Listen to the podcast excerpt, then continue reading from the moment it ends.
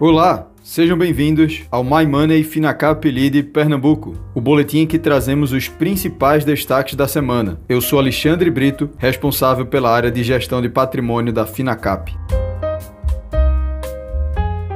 O Ibovespa segue em ritmo de alta e finaliza a semana oscilando na faixa dos 127 aos 130 mil pontos, num contexto de compra contínua por parte de investidores estrangeiros e saldo vendedor dos investidores locais. A ata do Copom, divulgada nessa semana, reforçou a sensação do mercado em torno do novo ciclo de alta dos juros, que visa conter a inflação projetada para 2021. Com isso, o dólar fechou abaixo dos R$ 5,00 pela primeira vez em um ano. A ata aumentou as apostas de que, em seu próximo encontro, nos dias 3 e 4 de agosto, o comitê elevará a Selic em um ponto percentual, passando para 5,25% ao ano. Nas últimas três reuniões, foram três altas de 0,75 ponto percentual. Os juros mais altos tornam o mercado brasileiro de renda fixa mais atrativo para os estrangeiros. Como os juros nas economias desenvolvidas seguem próximo a zero, a aversão a risco diminui e os investidores injetam dólares na economia brasileira, o que valoriza o real frente às demais moedas. O Ministério da Economia desenhou uma proposta de tributação de dividendos em 20%, com faixa de isenção de 240 mil reais por ano, ou 20 mil reais por mês. Hoje, essa forma de distribuição de lucros é livre de tributação. Originalmente, trabalhava-se na equipe econômica com uma alíquota de 15% sem isenção, mas já havia considerações sobre a possibilidade de ela subir para 20%. Com a ideia de uma faixa de isenção, a alíquota maior ganhou força. No geral, o desenho da reforma tributária visa, através do aumento de arrecadação, reduzir a tributação sobre pessoas físicas e jurídicas, como afirmou o ministro Paulo Guedes na semana. Ainda no quesito de tributação, o Senado aprovou a MP 1034 que aumenta a alíquota de impostos para instituições financeiras. O texto aprovado na Câmara eleva a contribuição social sobre lucro líquido dos bancos de 20% para 25% até o fim deste ano, retornando para 20% no ano que vem. As novas alíquotas entrarão em vigor em julho.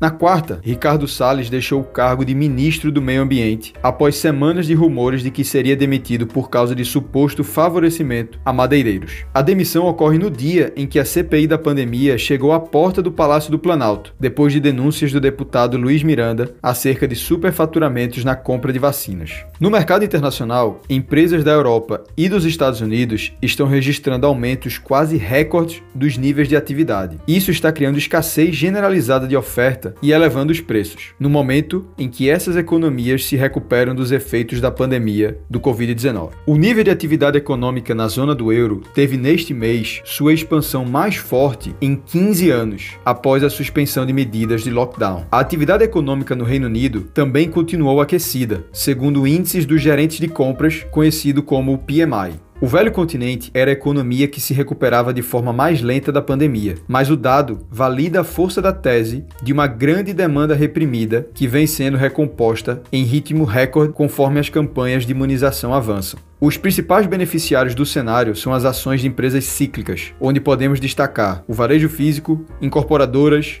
shoppings e bens de capital. Em relação às empresas, a Positivo Tecnologia, que tem 90% do faturamento atrelado à venda de computadores, servidores, tablets e celulares, está abrindo uma nova área de negócios no setor de educação. O foco é vender, em parceria com startups, tecnologia de suporte ao ensino a escolas públicas e privadas. A nova área da Positivo Tecnologia chamada educacional, aproveitará o relacionamento da empresa com o setor público como fornecedora de computadores e dispositivos móveis. A Microsoft é a segunda companhia de capital aberto nos Estados Unidos, depois da Apple, a alcançar o valor de mercado de 2 trilhões de dólares. No pregão de terça-feira, as ações da Microsoft, que domina o mercado de nuvem computacional e de softwares para as empresas, subiram 1,2% na bolsa de valores Nasdaq, em Nova York. A Vale comunicou ao mercado que os dividendos a serem pagos em 30 de junho tiveram valor ajustado para R$